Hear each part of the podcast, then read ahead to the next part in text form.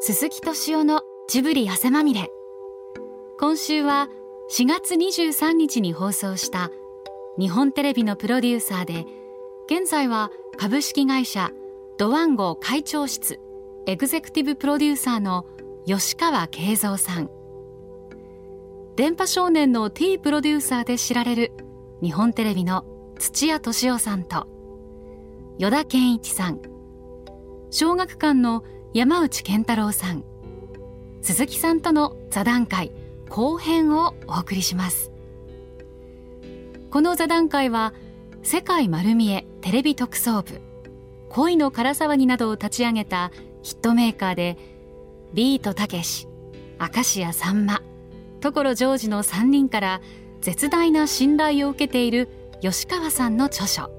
「たけしさんま所のすごい仕事現場」の観光を記念して行われましたまずは最近話題のこのドラマのお話から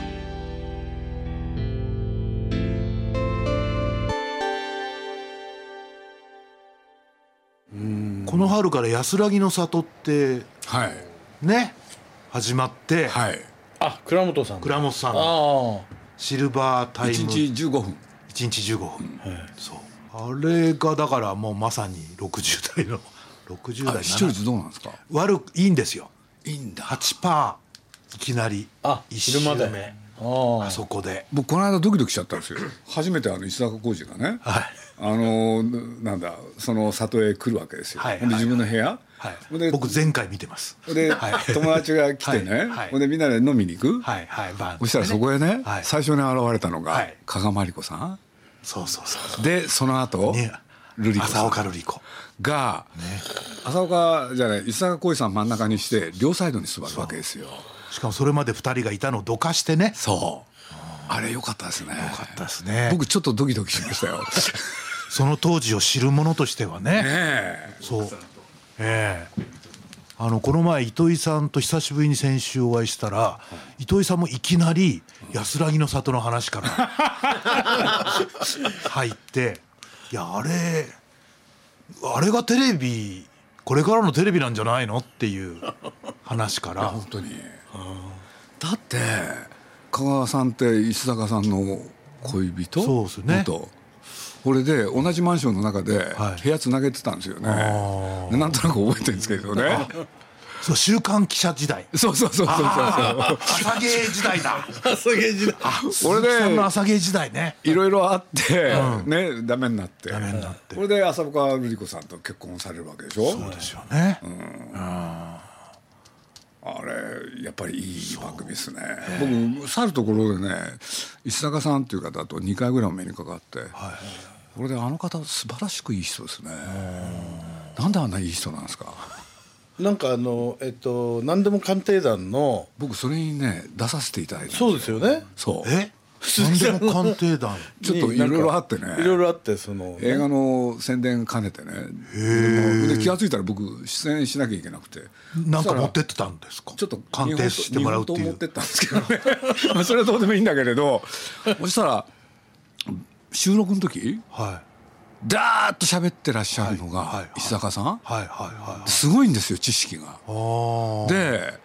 あの本番中もねいほええろいろ親しくなって、はいはいはいあこの方本当いい方だなと思って、はいこれでねあの編集したはいやつを放送見た放送見たじゃないですか、はいはいは石坂さんが出てこないんで すよいなんか一言も喋ってないはいおちょっとショック受けて僕、はいはそういう構成になってるんですね。あんな素晴らしい方いいやっていうか編集がそういうことなんでしょだってあの人一番詳しいんだよ、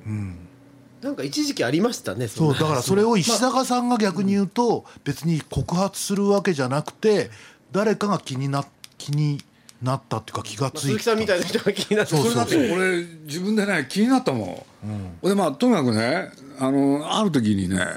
まあ、あるマニアの方が変な飛行機を外へその飛ばすって言うんでねその会合行ってみたの、でまあ宮さんなんかも来てそしたら石坂さんがお見えになっててね、あの人はあの飛行機飛ばすマニアなんですよね、でその時にね大きな声出してねいろいろやってらっしゃるんだけれど、本当にいい方なんだよね、だから俺なんかもついね、この方がああいう大女優さん相手にいろいろした方なんだなと思うとなんか感慨深いものがあるでしょそれで今のねえ倉本さんのドラマそれはドキドキしたですよね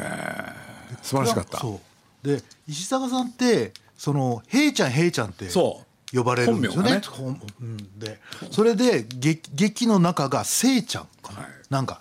すごい似た名前で呼ばれてそれをね浅岡さんがそのそう呼んで ものすごいリアルななんか「私にこれから惚れなさい」みたいなどんだけ見てんですかあ面白いよでも本当ですかあよいやこれねあれは実は日本テレビに昔「二丁目三番地」っていう番組があって倉本壮さんがあれでし脚ょ本書いて浅岡瑠璃子さん出て浅た岡やつ瑠璃子さんが出ててでえっとテレビディレクターの役で石坂浩二さんがですで原田さん原田芳雄があの東大生の役で下宿人かなんかで一応も三番地でしたっあれ三丁目四番地かもしれないそうでしょあごめんなさい二つあるんですちょっとこ細かいこと言って細かいこと言って申し訳ないけけど三丁目四番地二つがあるええのそれで三丁目四番地と二丁目三番地がね大ヒットしたんですよねあのビリー・バンバンが歌を歌って大ヒットですよこれでね石橋館石橋寛いやこれで石橋ね館歌があるんですよおおでね石坂さんがねーはい作詞そうそうそうそうそうでその三丁目四番地で歌の内容がいいんですよ「さよならをするためにおービリー・バンバンあれ石坂さんが作詞なん作です詞かですあれい大ヒット曲ですよね」そう歌知ってます知ってます知ってまちょすっと歌ってみてくださいさよならをする全然違いますねなんかバラエティーはねそういうことやるからね過ぎた日の思い出をみんな君にあげるそんだな感じで すこれむちゃくちゃでしょ 過ぎた日の思い出はねみんな君にあげる今ね「君のそばには他の誰かがいる」とかって歌でしょよくそんなしようと思ったでも石坂さんがそう笹岡瑠璃子さんに捧げた詩ってことですかそれあはれ結婚前加あ賀加賀さんじゃ加ん賀さ んあかそうそう加賀さんにだかあられ聞けばわかるんですよそうですよねね聞けばわかるあ今思えばそうなんですけど子供の頃を見せたのは全然意味がわかんないで僕もうだいぶ年取ってたんでねよくわかったんですけどでしかもまあそういう裏も知ってたからそうそうそうそうそういやでもねあのあの安らぎの里と話していいですか、はい、どうぞ。どうぞ。すごいなと思うの思いは切り、はい。すごいなと思う のは要するにそのそれを作ったのは芸能界のなんか芸能プロをやってた大御所の人がそのなんかこう辞めてその芸能テレビ界に貢献した人をやってるとかねそれからその死んだ女優さんがいいるんですよ。でその人のそのが言ってた話をこれから石坂さんがしゃ本を書けって舞台を書けって言われるんだけど女の3つのそのなんでターニングポイントでなんだか分かるってそのさつきみどりさんに迫られるわけ。でそれが普通だと例えば結婚とか恋愛とかさ出産とかの3つぐらいだと思うじゃない違うのよ。なんかね金を金で買われた 時女が金で買われた時それからね3つ目が3つ目が金で男を買った時なの よ。そうそうそうそだっうてねリアルなんですよ何がリアルかっていうとね、要するに加賀まりこさんが現れて浅岡瑠璃子さんでしょ、そうすると、まあ、僕ら若い時知ってるわけで、そうするとねああ随分おばあちゃんになっちゃったななんてね、でもいいなって見てるでしょ、で石坂さんが妙に若いんですよ、でさつきさんが現れた時さつきみどりさんが、石坂さんのセリフがいいんですよ、変わんないねって本当に変わんないんですよねなるほどこれで若い時の写真がポンと出るんだけれどいつさつきみどりさんだけ変わんないんですよあれリアルだったねでそれをその女優をまあさつきみどりさんがやるっていう話で本を書けって言われるんだけど浅岡さんがその話を聞いてそれは私がやるっ ていうねリアルだなそのそのリアルその理由が面白くていやあの彼女は演技力がないからできないっていうのよ。で確かにこの中でもたちょっとさつきさんね確かに浅岡さんの方がうまいなっていう感じがこのドラマの中時代にちょっとあるのよもうね。一つのリアルがあるんだセミドキュメンタリーみたいなこといやもうセミドキュメンタリーどころじゃなくてモロドキュメンタリーなんじゃないのでさっきのその死んだ女優さんもね要するにだからお買われたっていうのは要するに事務所から貢ぎ物として出されたっていう話なのよ。それすなんとか営業ですねそうそうそうそうしかもだから要するに事務所の接待としてその何その脚本家とかそういう人に貢ぎ物として出された時が最初の女の転機だみたいな話ってさそれは噂に聞くザ芸能界の話を 俺たちも知らないよ。多いですねだけどそれとんでもないもので倉本さん倉本さんが書いてると思うと さ嫌にリアリティがああるじゃない。倉本さん倉本さんって大体事実に即したやつをこれまでも いや結構やってんだよあの人って、あーでもそれで言うとね、僕今思い出したのは寅さんで風天の寅さん、はいあの浅岡さんがリリーの役、でバスへの茶バレーで歌を歌う、それを物陰から見てた寅さんが、下手な歌だなって、本当に下手なんですよね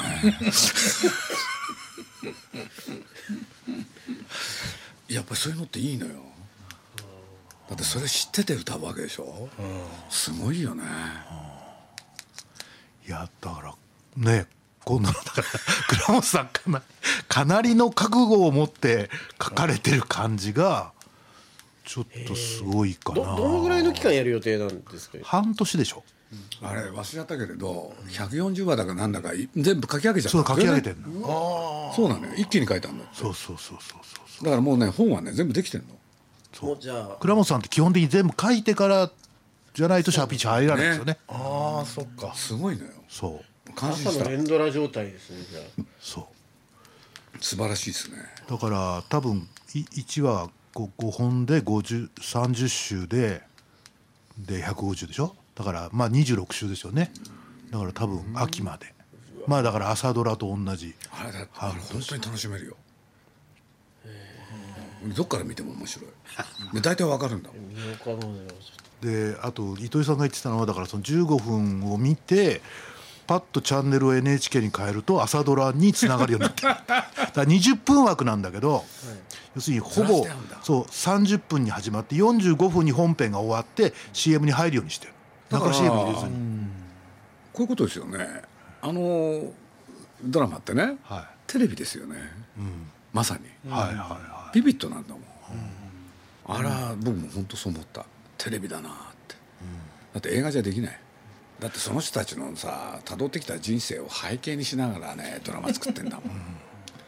でなおかつね10 15分だから倉本さんの本にしては当然だからあんなにゆっくりは普通しないじゃないですか遅いのよ展開が2人で喋ってるシーンだけで15分1回いっちゃったりするわけ その石橋感と思われるようなディレクターとにその安らぎの里を説明してる回だけとかで15あれっ分てどこなんですかそのや安らぎの里って熱海っぽいですよね熱海なんですかあれいやわかんないですけど空撮で最初バーッと行くでしょ、はいはいはいはいあれいいっすよねいいですよねなんか行きたくなっちゃった多分あのお迎えが来ると思いますよ鈴木さんには映画界の大物が多分あの作って だってあれよく聞いてるとただでしょタダですタダですオねールタダですよ、えすごいですよ吉川さん,、ただなんですよただなんですかところがねテレビ局の人間には絶対にお迎えが来ないのは要するにテレビ界に貢献した人をその全部お迎えが来るんだけどテレビ局にあテレビ局テレビの人間には一切来ないってわけそのだから石橋勘と思われるような人が「俺も来たっていいだろ」うって言うんだけど、そうすると「いやほん来ないんだよ」なぜならば要するにテレビ局が今のテレビをこんだけダマにしたんだからそれの責任があるテレビ局の人間は絶対に入れないんだっていうセリフがあるんだよ。あなるほど俺も俺もぐっさり来ちゃってそこ。倉本さんって僕若い時の本でよく覚えてるんですけどね随分若い時からね「さらばテレビジョン」ってそいうう本さらばテレビジョンっていうねあったんですよね30年ぐらい前ですよねねほんでもう二度とテレビに復帰しないのかなと思ったらその後もずっとそ活う躍だずからーっとさらばテレビジョン言い倒しでしたね30年ぐらいそうまだ言ってる30ささらばテレビジョン完結編みたいなもんなのよ今回のやつがだあの「六話のかもめ」っていうフジテレビのはいはいねはいドラマがあそうフってジテレビの50周年ドラマね勝海舟の件で NHK さんと喧嘩をして、それでフジテレビでそのあテレれビテレビのそうちょこっ書いてあとりましちたょねこっと書いて書いてああるるね、でその時のセリフでまあいろいろテレビで儲けようとしたあんた、えーテレビを愛せなかったあんた、えーテレビをあろくにあのー死にもしないで費用したあんたとか言ってうんだテレビカメラに向かって言う言うんでしょ山崎努さんが言うんですよね。あそののセリフ全部書いてあったんですよねそうあなんですれ良かったですよねあれ倉本さんの許可得てんの得てないでしょ出てないですね。あれ 引用ということですか引用ですね。あーはい引用ですね。引用だからいいのか引用。でもまあちょっと無理やりこっちの話に戻す とねこの吉川さんの本に、はい。これって歴史の本ですよねそうなんですよちょっとクロニクルを書こうかなと思ったんですよね、ええ要するにテレビのまあ最後の方に、まあ、伊原細野とか出てきますけど、まあそれまあ出てきますけれど、あのたたまになんか僕も出させていただいてそうですあの鈴木さんなんか無駄だなと思ったん ですけどまあそそれはいいんですけれどいやいやいや僕も出てきます、ねえ土屋さんいっぱい出てくるし土屋さんとあ の僕は前書きにねその新テレビの話はいはいははい使うよって一応了解は取られましたからはい、 「シン・ゴジラ」のシーンでね、 「シン・ゴジラ」のシーンえで、えはい、あとテリーテリーとというか伊藤輝夫伊藤輝夫ね、元気が出るテレビの売れてるんですか、これが売れてんだってね増刷になりま洞す察がだってどんだけ出てんのえー初版8000はい重版決まりまして重版決まる3000部1万1000え結構高いよねこれだって高い1000円しないでしょでもだって800税別で760円ですよだっておー今8%かかるからね800いくらでしょ850円ぐらいでしょそれであれだす鈴木さんにテレビの本を書けって言われて、それで真面目に書こうと思って、なまあ実は他の出版社の人と会ったりなんかして「あいいですね」とか言う言ってたんですけどちょっとね企画が悪いっていうか僕のテレビ人生みたいなのを書書こうとしたら。やっぱりこれつまんねえなって話になってそれとテレビの本が売れてないっていう話になってテレビの方が売れてないで売れ翌ないんです週って来てですね「すいませんテレビの本売れてないんですよ」っつってなんかエクセルの評価なんか持ってきて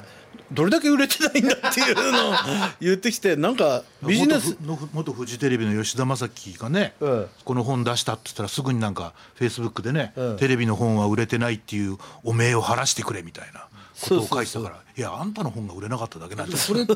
彼でしょいや言ったそのれはで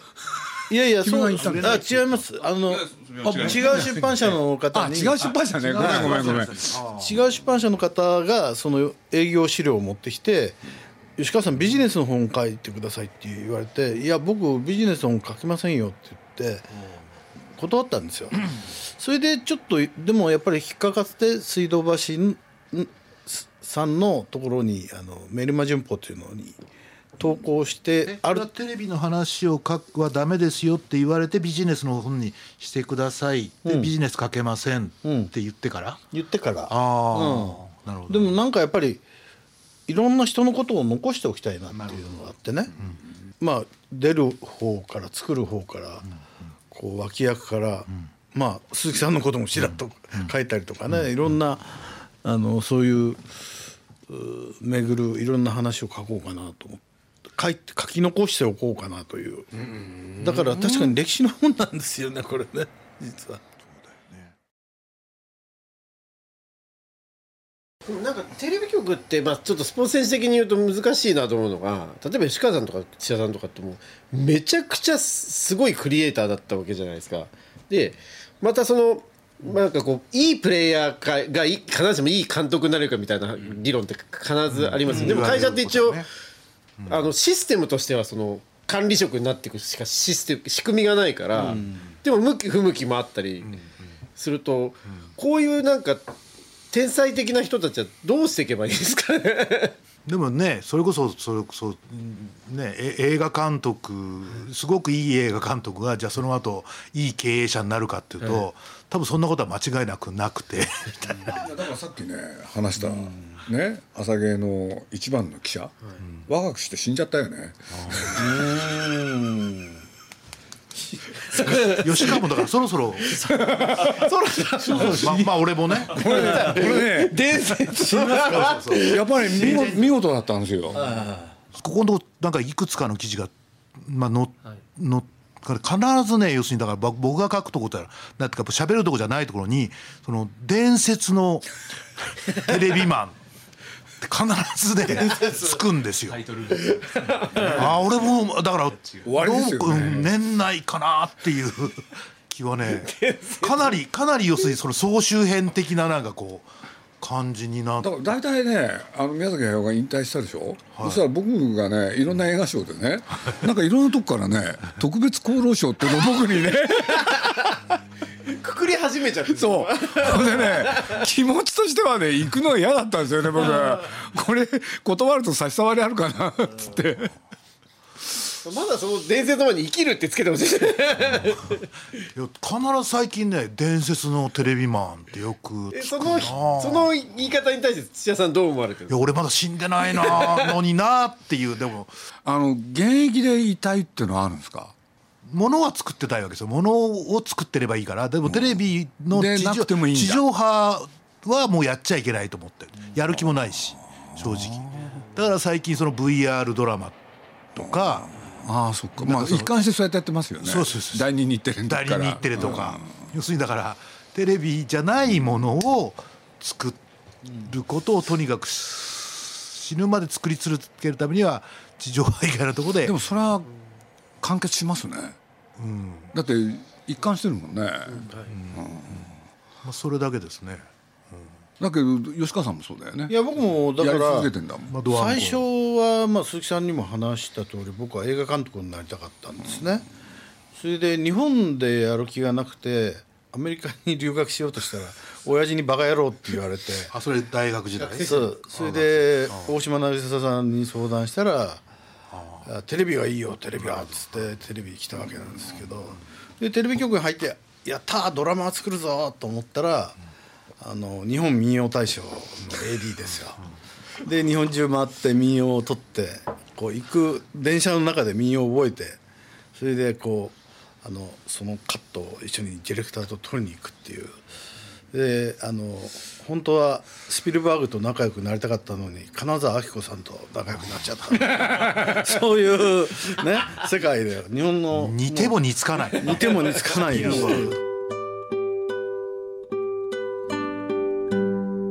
吉川慶三さんの新刊本「たけしさんま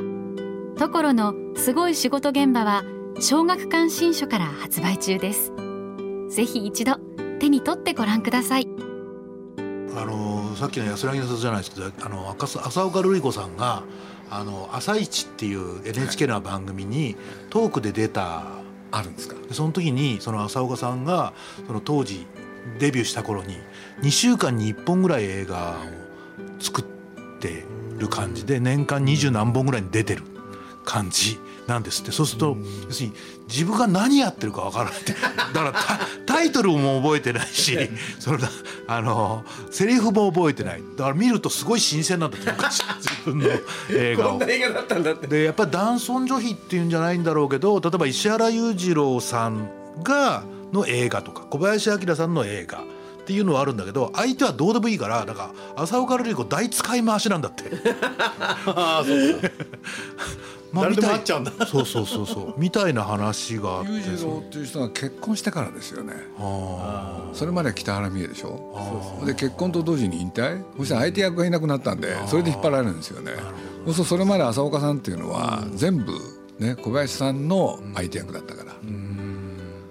両方やってたんですよねだから石原あそうやらざるを得なくなるんです石よ原裕次郎も、あのそう小林明もそう赤木圭一郎とかの相手あれはね笹岡笹留美子ってのがいたんあですよ浅岡瑠璃子ってのがいたんですようんそうしたらねいろんなね要するにこの人にはこの人って大体決まってたんですよあれ。そうなんですか。そうするとやっぱり北原三重の引退がそのシステムを壊すんですよ。なるほど。っていうねくだらないことはよく覚えてるんですよ。 その辺の話がその安らぎの里にどうも匂うが匂いがあるので、どうも面白いぞというね話。なんかオチがつきましたね。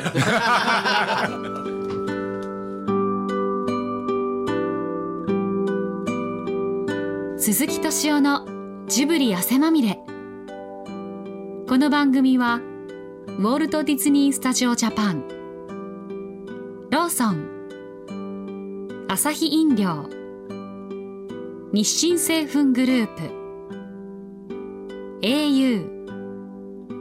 ブルボンの提供でお送りしました。